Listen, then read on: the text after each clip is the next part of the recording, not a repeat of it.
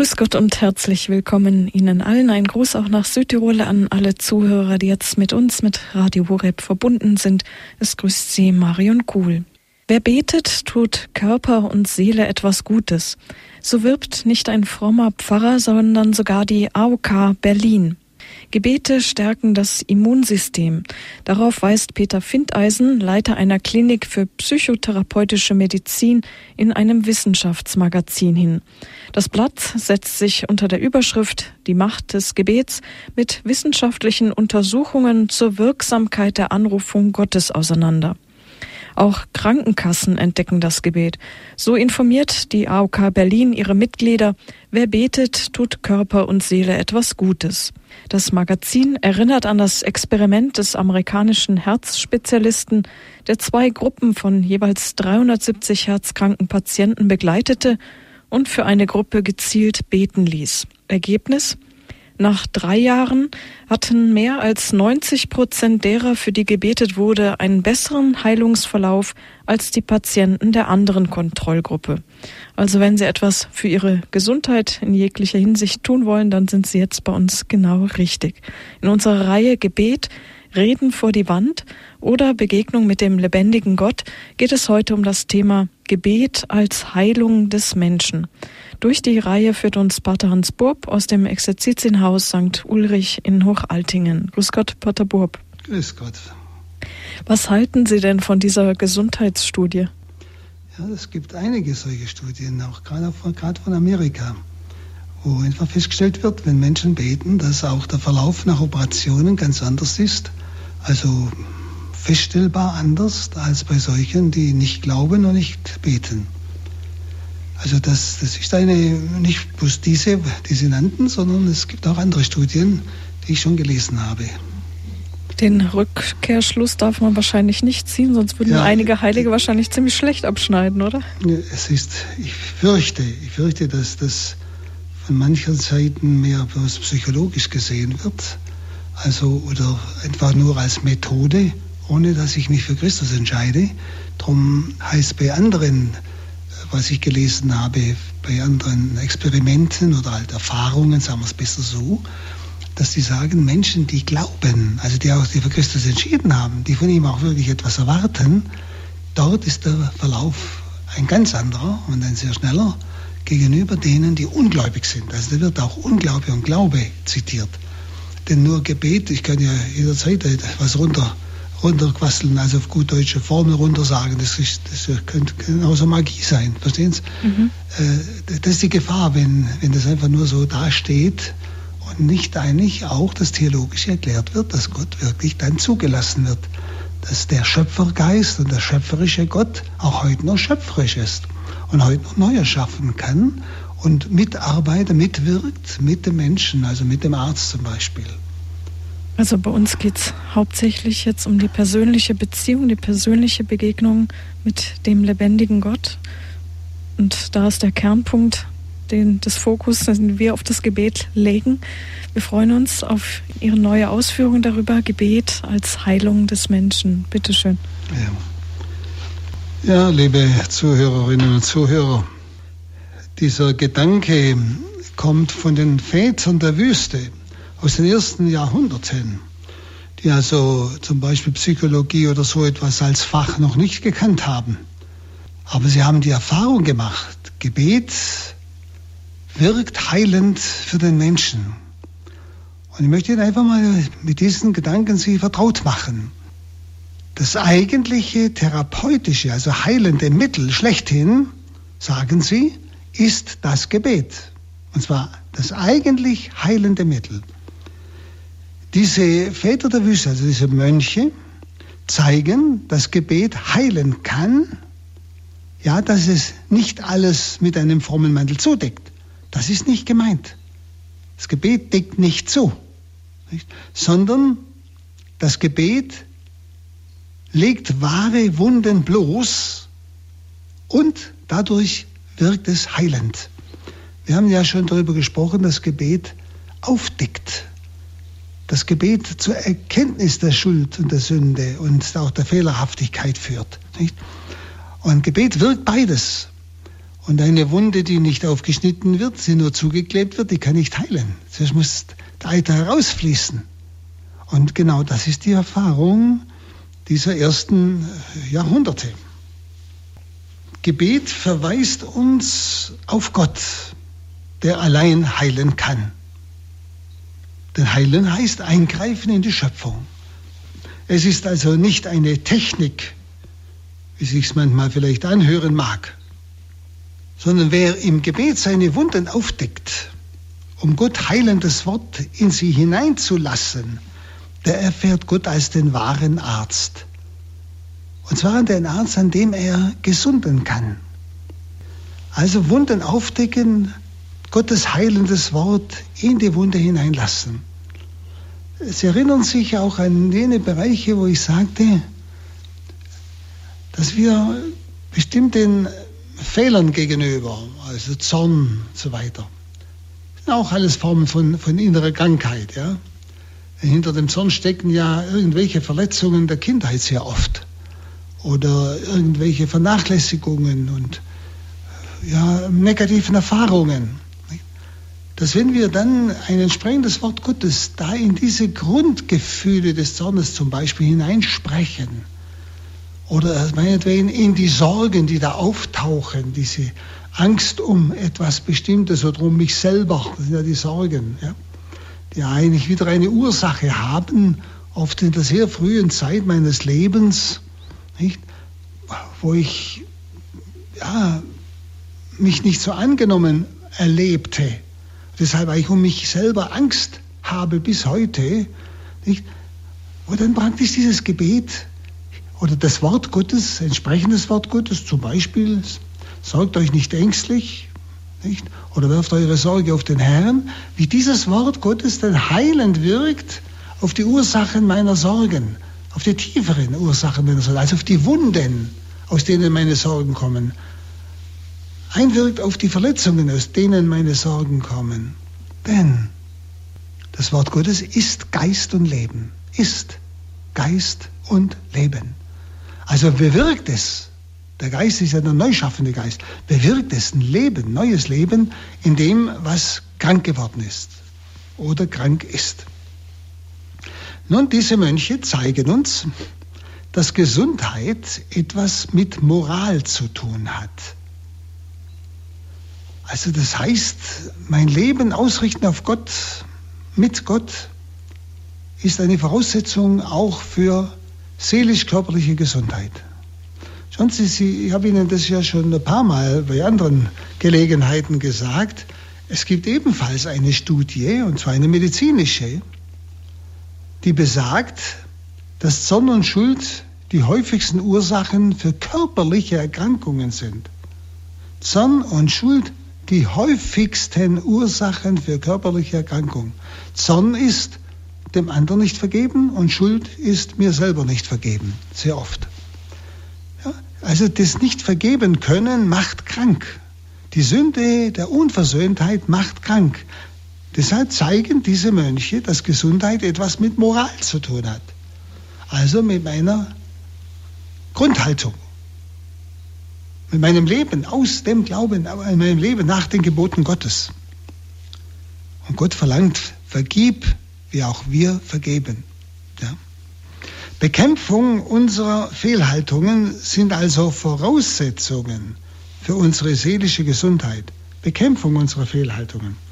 Also ich kann nicht, wie es die Krankenkasse sagt, einfach nur beten, sondern ich muss auch meine Fehlhaltungen, muss ich bekämpfen. Ich muss also zuerst mal mir bewusst werden, was sind meine Fehlhaltungen? Durch welche Schuld dringt Krankheit in mich ein? Was macht mich denn krank? Diese Frage stellen sich, glaube ich, wenig Menschen. Und das sind manchmal Fehlhaltungen, die ich dann nicht einfach laufen lasse und dann bete, sondern ich muss erst die Fehlhaltungen auch bekämpfen wenn ich die Fehlhaltung des Zornes habe, einfach der Unversöhntheit mit irgendjemand oder mit mehreren, nicht? Und bleibe in der Unversöhntheit und bete, dann wird es nichts bringen. Also es, das gehört da zusammen. Ich muss dann meine Fehlhaltungen, die Ursachen, muss ich auch bekämpfen. Ich muss sie ins Auge fassen. Ich muss mich mühen, sie zu überwinden. Also, diese Bekämpfung sind Voraussetzungen für unsere auch seelische Gesundheit.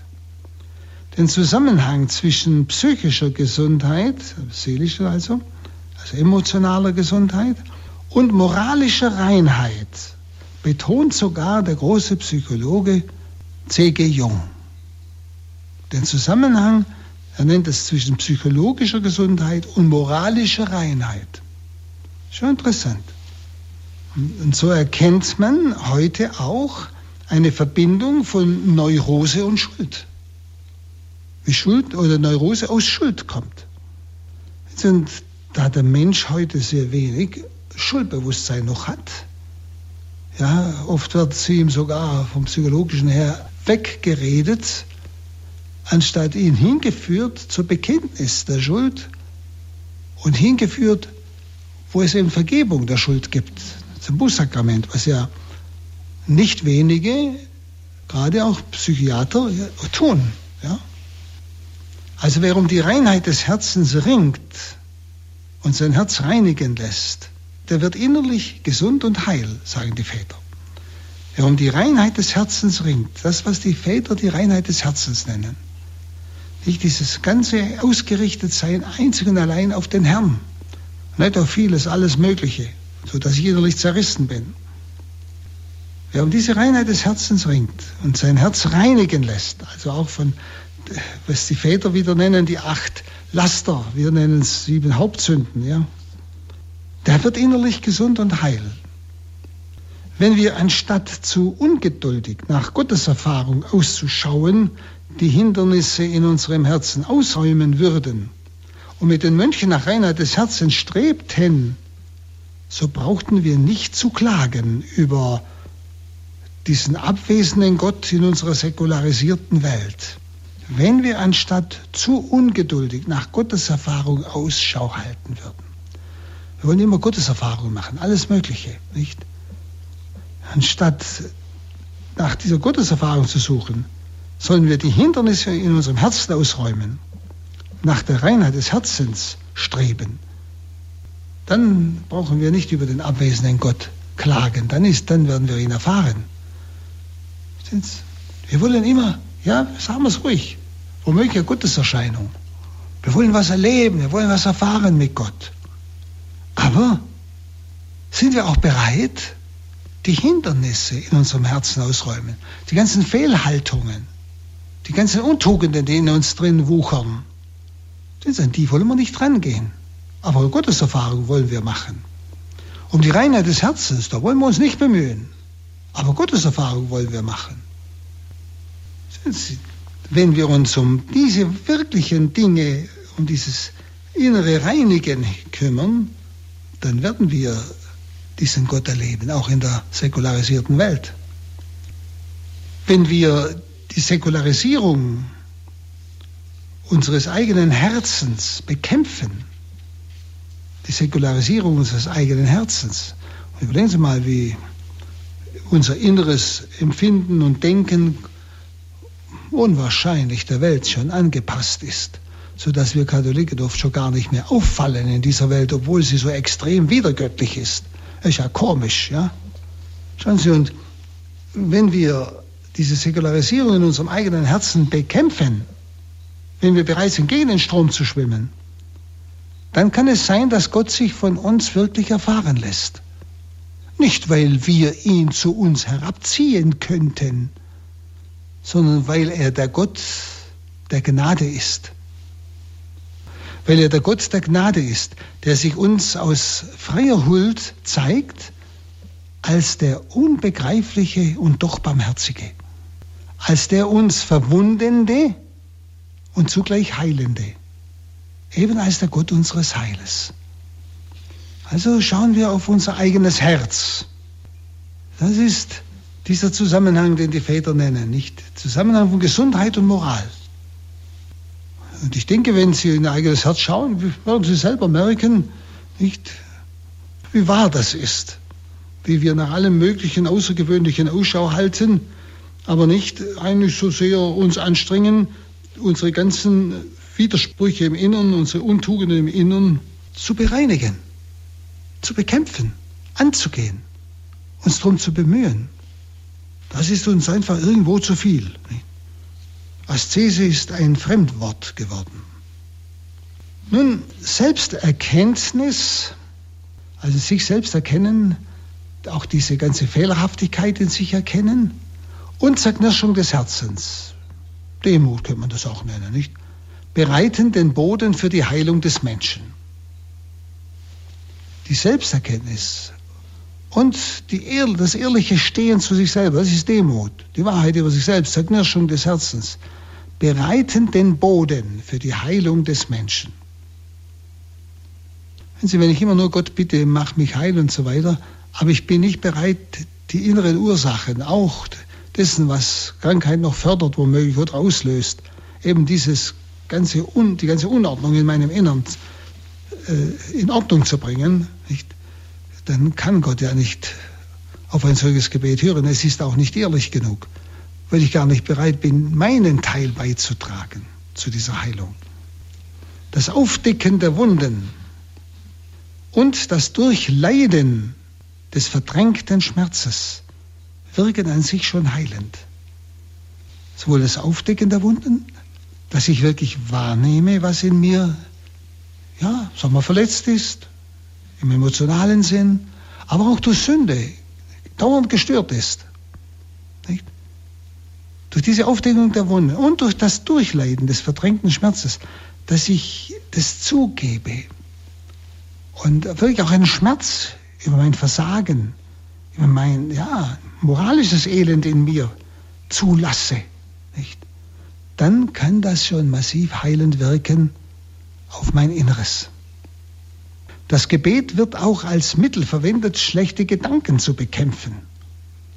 Und nicht nur zu bekämpfen, sondern zu besiegen und dadurch den Menschen zu heilen. Schlechte Gedanken, das kann verschiedenes sein. Lieblose Gedanken, habsüchtige Gedanken, lügnerische Gedanken, verleumderische Gedanken. Das kann in alle Bereiche hineingehen, ob sexuell oder was auch immer es ist. Wenn ich in den Gedanken mich dauernd mit solchen Dingen beschäftige, das heißt, wenn ich zum Beispiel dauernd nachsinniere und der hat mir das getan und wenn ich den erwische, dem und dem dauernd innerlich geistig die Meinung sage, verstehen Sie, wenn ich solche Dinge dauernd in meinen Gedanken festhalte, dann kann ich nicht heil werden.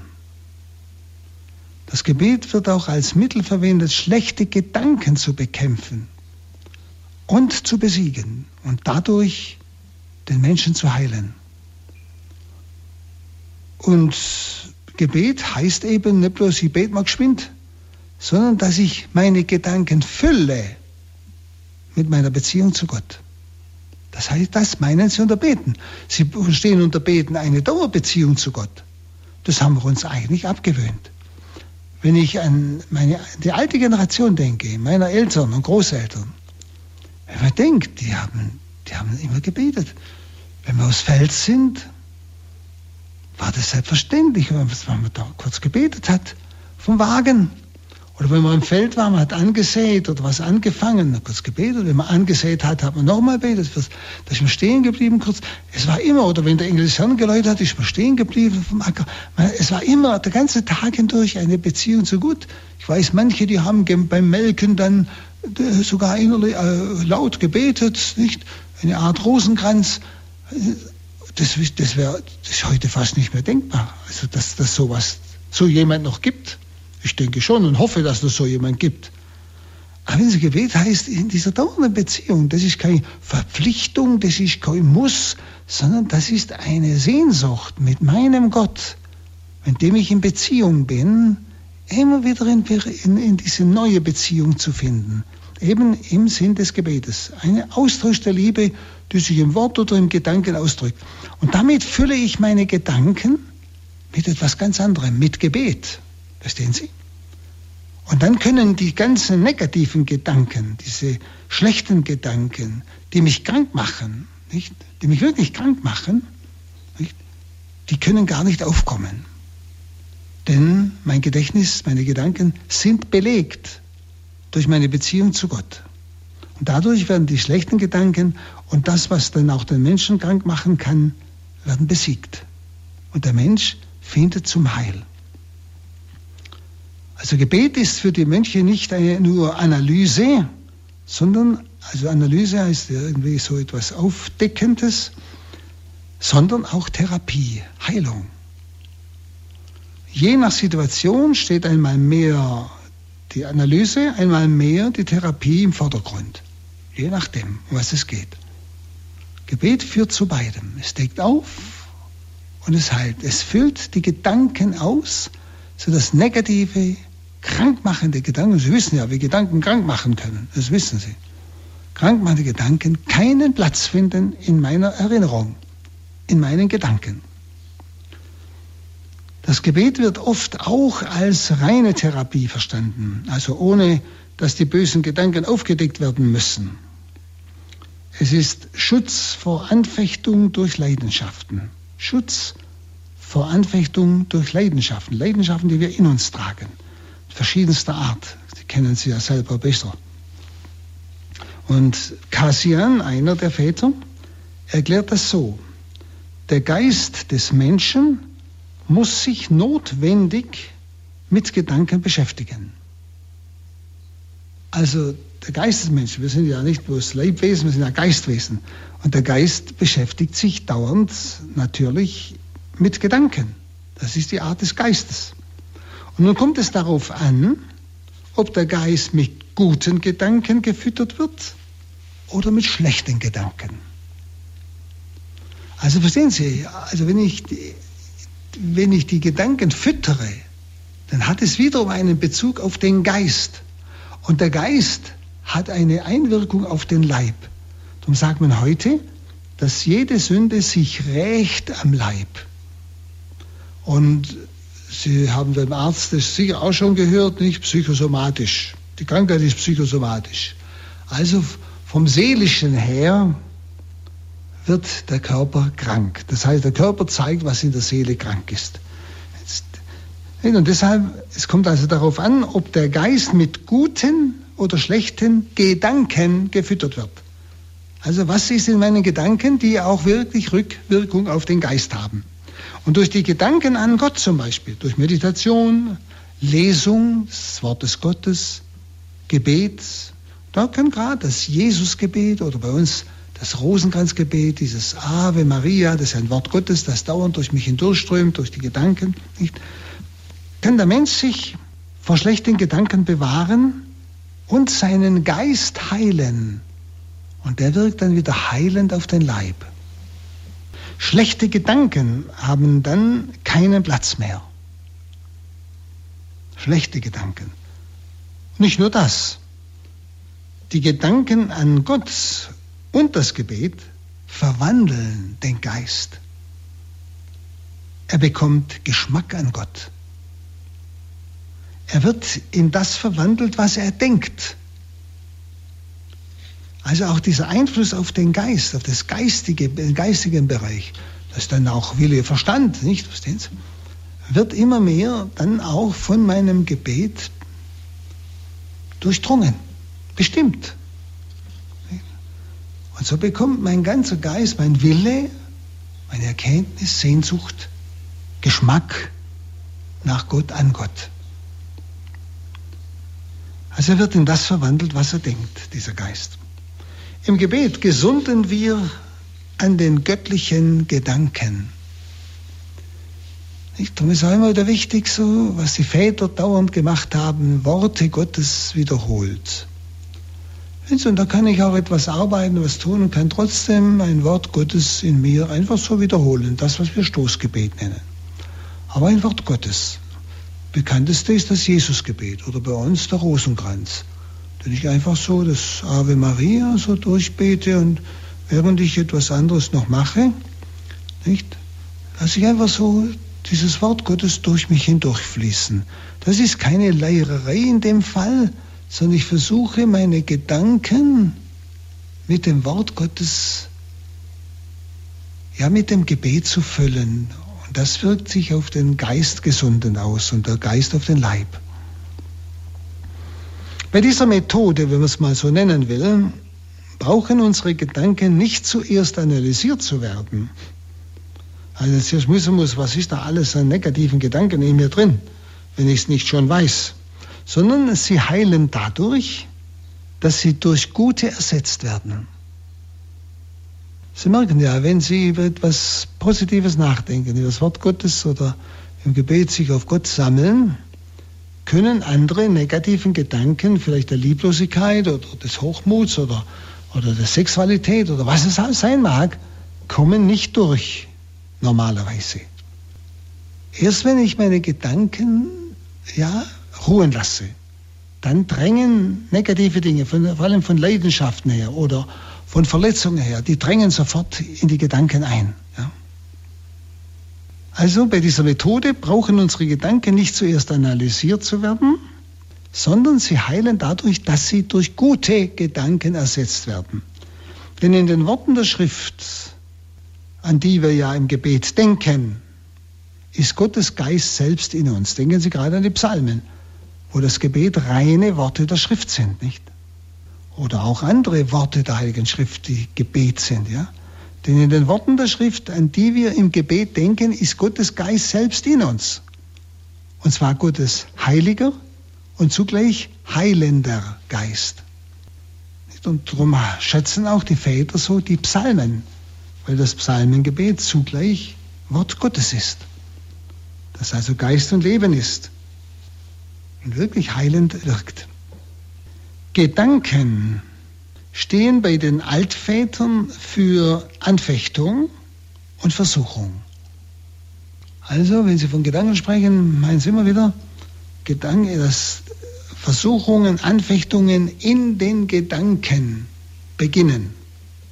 Und deshalb ist der rechte Umgang mit den Gedanken ein Mittel, von seinen Wunden und Krankheiten geheilt zu werden. Der rechte Umgang mit den Gedanken.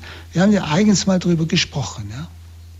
wie die Väter umgehen mit den Gedanken. Weil die Gedanken ja, sagten wir damals, eigentlich die Wurzeln für alle Worte, die wir sagen, sind und für alles tun.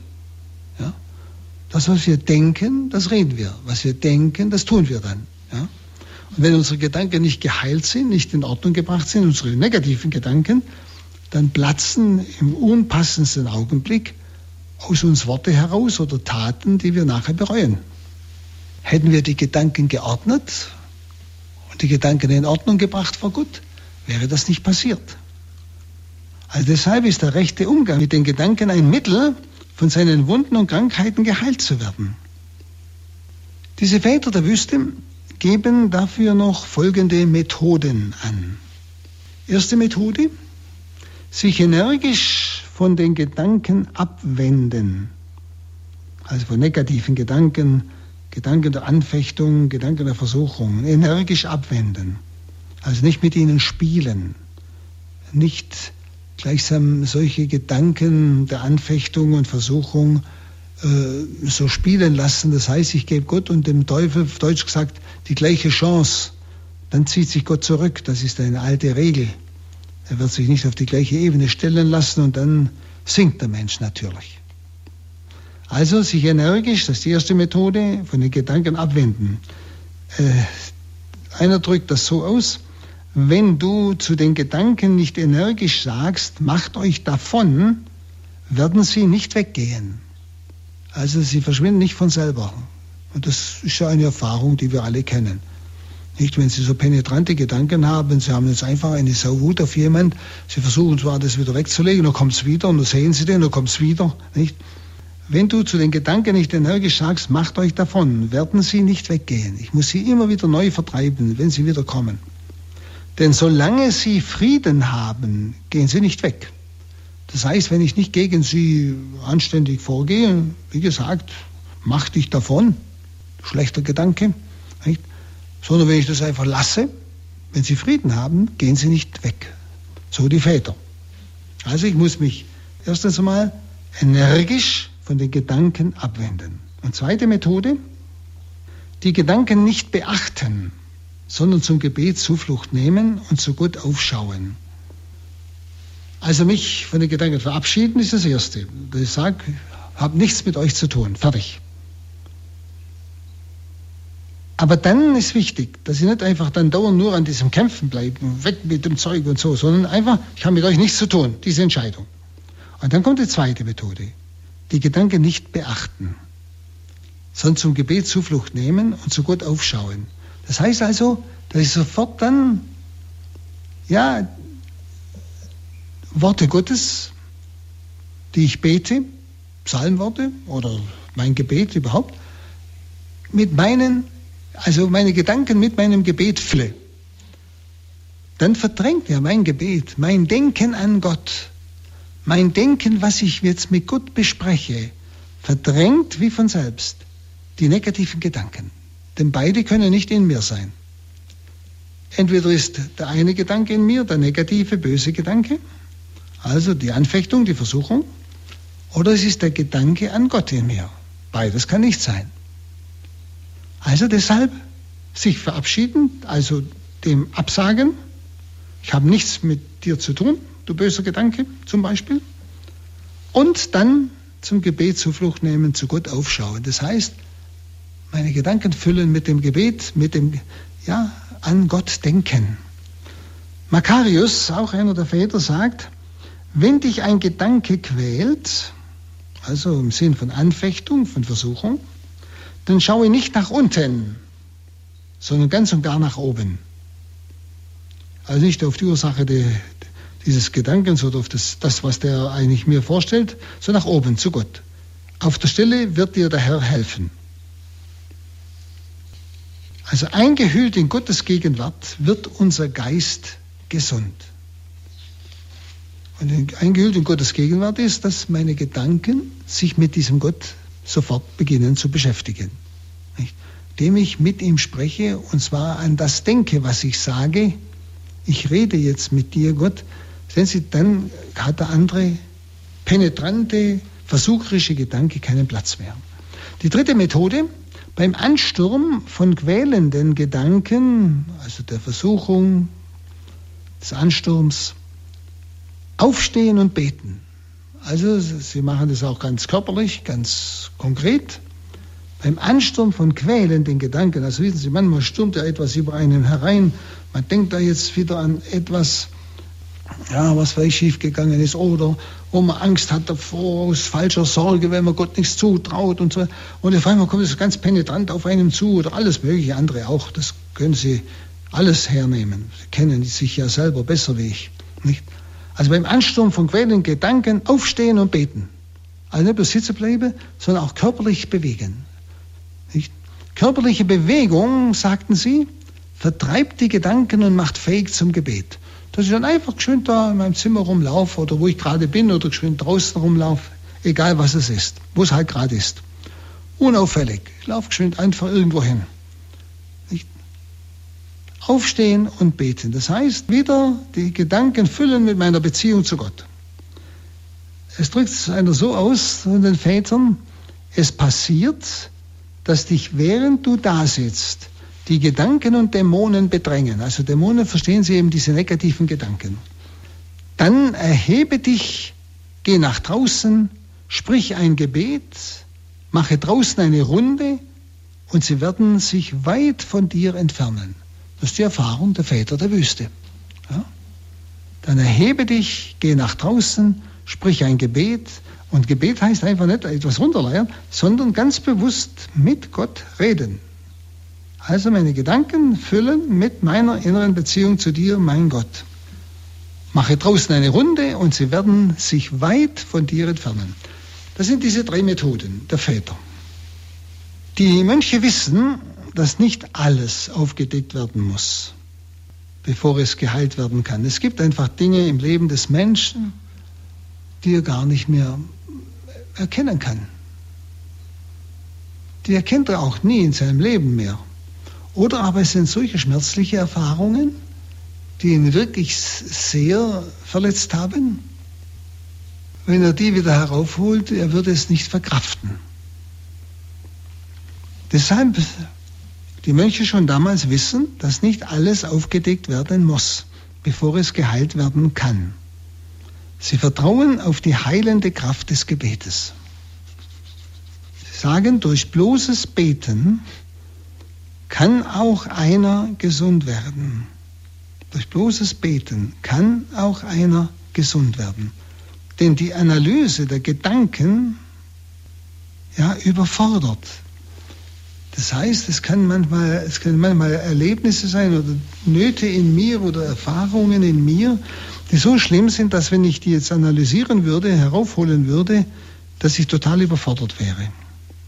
Das, durch bloßes Gebet kann auch einer gesund werden, sagen sie. Ich brauche die Krankheit nicht unbedingt zu kennen, von der ich geheilt werden will. Die, die ich erkennen soll, die zeigt mir schon der Geist Gottes beim Beten. Die deckt er schon auf. Die werden wir bewusst. Und die mir nicht aufgedeckt werden, nicht bewusst werden, trotz gutem Willen, darf ich annehmen, dass der Herr weiß, sie würden mich überfordern, ich, wo ich einfach meine Gedanken fülle mit dem Wort Gottes, mit dem Gebet. Und das wiederum wirkt auf den Geist und der Geist wirkt auf den Leib, je nachdem, wo die Verletzung liegt. Nun, wenn ich gesund lebe, wenn ich die Arznei des Gebetes, also Tag für Tag einnehme, dann heilen auch in mir unbekannte Krankheiten. Ich denke, dass die Väter da alles im Auge haben, den ganzen Menschen, Leib und Seele. Denn das Gebet verbindet mich mit Gott, dem wahren Arzt, der meine Wunden besser kennt als ich. Und ich denke da gerade auch noch an die Sakramente, die ja unwahrscheinliche Heilswirkung haben. Wenn ich die auch regelmäßig empfange und sie wirklich in mein Inneres hineinlasse, vor allem wenn ich den Herrn empfange und ihn bitte, in all meine Bereiche zu kommen, dass alles ihm gehört,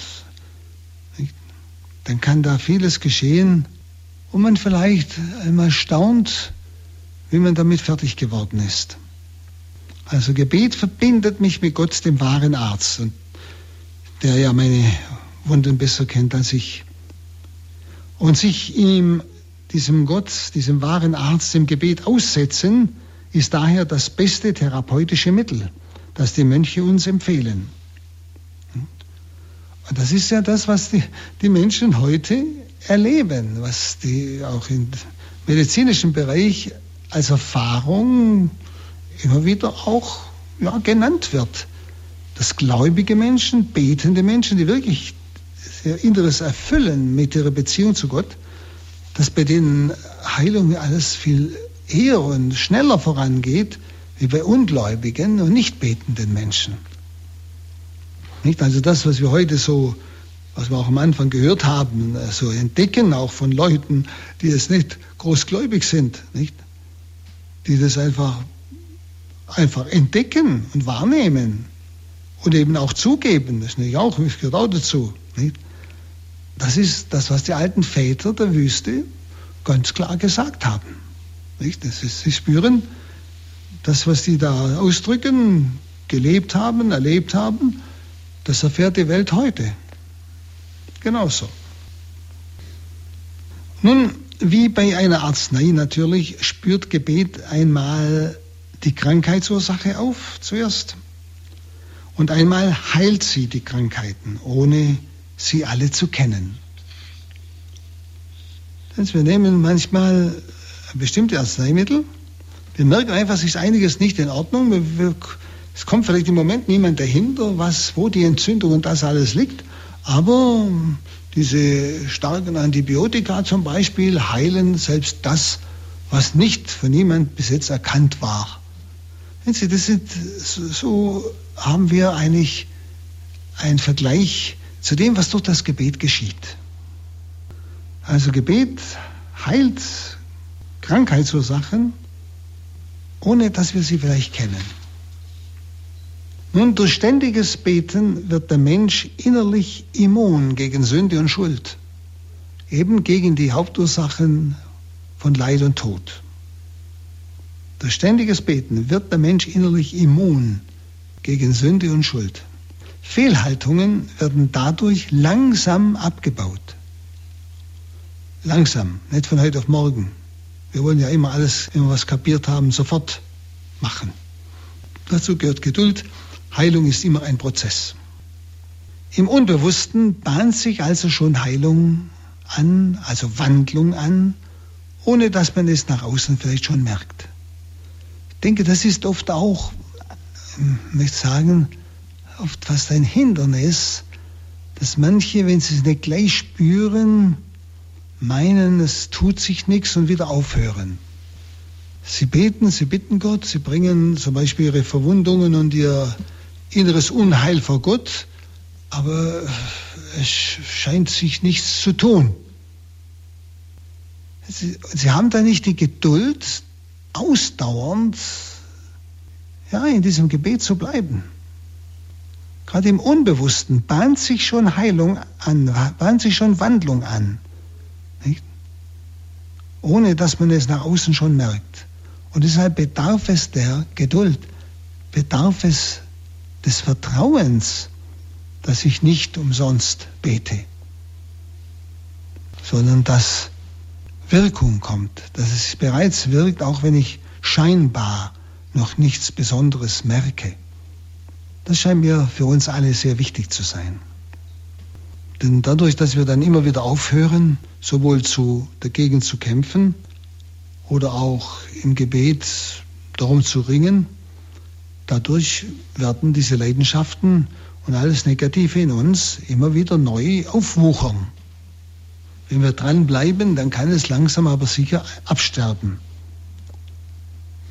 Nun, je nach Situation empfehlen die Mönchsväter die analytische oder eben therapeutische Form des Gebetes. Also je nach Situation, je nachdem, um was es beim einzelnen Menschen geht, geht es zuerst einmal um Aufdecken des Beten. Was ist denn eigentlich in mir? Was ist denn die Wurzel des Unheils? Und dann oder aber eben um die Form des therapeutischen Betens, heilenden Betens. Manchmal wenden sie diese auch nacheinander an. Zuerst analytisch, zuerst aufdeckend und dann eben heilend. Das ist, glaube ich, etwas, was jeder selber bei sich merkt, wenn er grundehrlich betet, dass er immer darauf stößt, nicht, dass bei ihm etwas nicht stimmt dass der Geist Gottes ihm manchmal plötzlich ein, auch ein Sündenbewusstsein schenkt über Dinge, an die er nie mehr gedacht hat, die er aber mal falsch gemacht hat, die aber immer noch in ihm lagern. Und dann kann das Gebet oder auch das Sakrament heilend wirken. Nun kennen Sie aber noch eine Gebetsform, diese Väter, die also Analyse, also Aufdecken und Heilen verbindet. Zum Beispiel Evagrius sagt, auch einer der Väter, der Mönch soll sich die Gedanken, die uns die Dämonen eingeben, also schlechte Gedanken, bewusst machen und dann dagegen ein Wort Gottes stellen. Also er sagt zum Beispiel, gegen den Gedanken, der es nicht zulässt, dem bedürftigen Bruder etwas zu geben, und dem, der uns darum bittet, Geld zu leihen, setze Deuteronomium 15, 17 gegenüber. Also spricht gleichsam gegen dieses, diese inneren Geiz, können wir auch sagen, nicht? Dem bedürftigen Bruder nichts geben oder nichts leihen. Setzt gegen dieses Gefühl, dieses Empfinden des Geizes in dir dieses Wort. Nämlich, das heißt, verschließe die Hand nicht vor dem Bedürftigen, sondern öffne sie ihm und gib ihm so viel er bittet. Also ich soll einfach dieses Wort Gottes einige Male so in meinen Geiz, in meine Habsucht oder was das für Grundgefühle sind, die dem Bedürftigen nichts geben wollen, nicht, und kein Geld leihen wollen, soll ich einfach da hinein dieses Wort Gottes sprechen. Darüber haben wir schon einmal geredet. In einem anderen Zusammenhang, nicht? Wie das Wort Gottes heilt und befreit. Ja. Und auf einmal kann es sein, löst sich dieser Geiz und so und ich bin, habe die innere Freiheit, diesem Menschen das zu geben, was er braucht. Also das wäre halt gut, hilfreich, wenn Sie für sich selber mal überlegen, nachdenken, welche Grundfehler habe ich in meinem Leben? Wo ist ein Grundfehler? Und da, dagegen ein entsprechendes Wort heraussuchen. Ein Wort Gottes, das gegen diesen Grundfehler spricht. Also gerade dass es Umgekehrte ausdrückt. Und das einfach in dieses Gefühl dieses Grundfehlers hineinsprechen. Wir sollen das Stoßgebet wiederholen, hineinsprechen, nicht mit, mit Kraft und, und weiß ich was, sondern ganz gelassen sich, wie ich schon mal gesagt habe, erlösen lassen durch das Wort Gottes. Erlösen lassen. Nun, durch das Wort Gottes wird die Versuchung, kann man sagen, überwunden. Und der, der Beter klammert sich dabei an Gott, der ja durch sein im Gebet ständig wiederholtes und meditiertes Wort die Krankheit heilt. Gott tut es, aber in der Kraft seines Wortes. Nicht? Er heilt diese Krankheit, er heilt ja, diese Habsucht oder Geiz oder was es halt ist. Oder Lieblosigkeit oder Zorn, Hass, Antonius, der Wüstenvater, der sagt, nähre deine Seele mit den Worten Gottes, mit Wachen, Beten und vor allem mit dem ständigen Denken an den Namen unseres Herrn Jesus Christus. Ja? Nähre deine Seele mit dem Wort Gottes. Das ist das Jesusgebet des Ostens. Jesus und Davids erbarme dich meiner. Oder einfach nur das Wort Jesus. Ja? Nähre deine Seele mit dem Wort Gottes. Es kann aber auch ein, bei uns Rosenkranz ist auch so etwas ähnliches, das Ave Maria oder dem Vater unser. Einfach so ein Wort, alles Worte Gottes. Ein Wort Gottes immer wiederholend. Ja? Das ist dann keine einfach routinemäßiges, sondern meine Seele mit dem Wort Gottes sättigen, erfüllen, nähren. Und er nennt das noch Wachen und Beten. Eben, und vor allem auch mit dem ständigen auch Denken an den Namen unseres Herrn Jesus Christus. Wenn ich nicht etwas anderes denken muss, dass so durch Einübung, wissen Sie, in mir einfach der Name Jesus aufsteigt. Durch Einübung. Und so wirst du den Weg finden, sagt er, wie du die schlechten Gedanken besiegen kannst. Der Abbas Theodor und der Abbas Lucius. Von ihnen beiden wird erzählt, sie hätten 50 Jahre mit ihren Gedanken Spott getrieben. Also die haben es auf die Weise gemacht. Nach diesem Winter oder nach diesem Sommer gehen wir von hier fort. Also sie haben praktisch ja, dieser Sehnsucht, aus der Einsamkeit zu fliehen oder sonst was, oder aus der Gemeinschaft zu fliehen, nicht, haben sie Sport getrieben, gesagt, ja, wir gehen fort. Aber ginge nicht, ja. Also die, die Väter der Wüste, die haben schon sonderbare Mittel manchmal angewandt. Ein anderer spielt die Versuchung, jemanden zu besuchen, einfach durch. Also ohne, dass jetzt jemand besucht, weil er ja in der Einsamkeit lebt. Da kann er ja niemand besuchen. Also er stellt sich das vor, er spielt das durch. Und das alles sind nicht Techniken, über die die Mönche verfügen. Auch dieses Spielen vor Gott ist eine Form des Gebetes. Also sie erlauschen beim Spiel die Antwort Gottes, die sie heilt.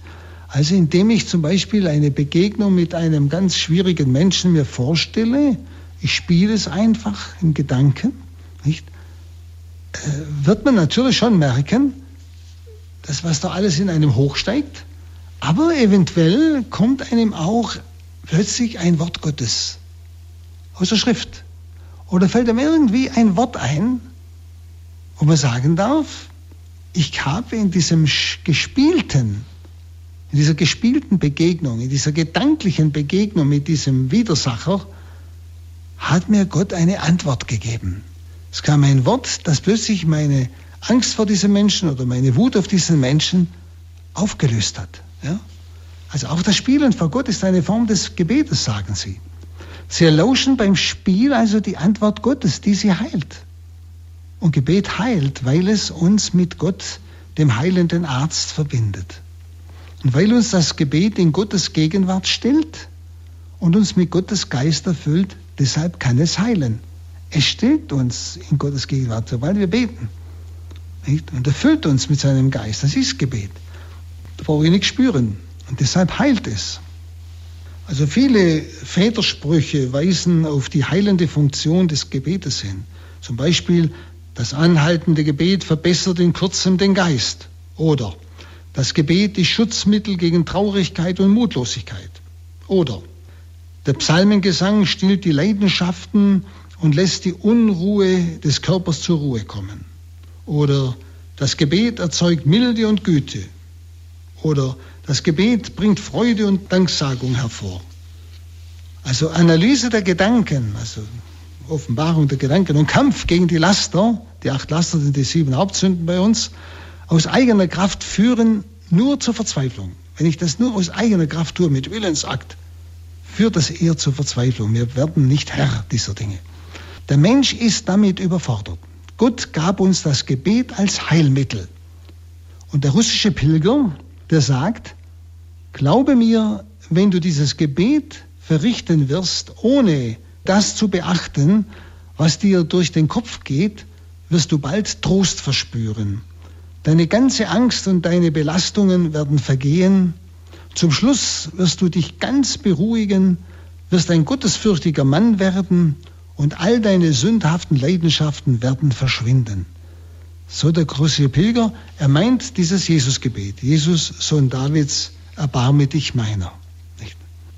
Also das ist, äh, waren ein paar Gedanken einfach über das Gebet als Heilung des Menschen.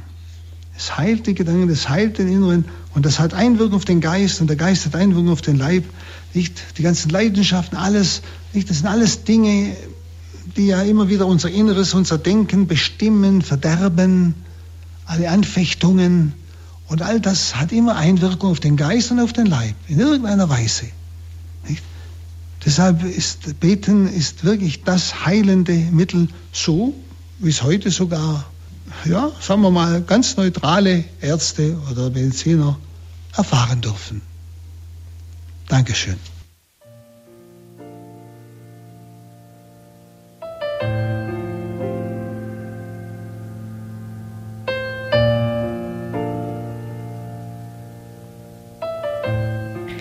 Gebet, Reden vor die Wand oder Begegnung mit dem lebendigen Gott. Heute ging es um Gebet als Heilung des Menschen mit Pater Hans Bob aus Hochaltingen. Liebe Zuhörer, wenn Sie diese Sendung noch einmal hören möchten, gehen Sie auf unsere Homepage www.horeb.org. Dort können Sie unser Podcast, unser Download-Angebot nutzen. Herzlichen Dank, Pater Bob, für diese Auslegungen. Bitteschön dürfen wir Sie zum Abschluss um den Segen bitten. Ja. Bitte dich, Herr, segne jetzt alle, die zugehört haben.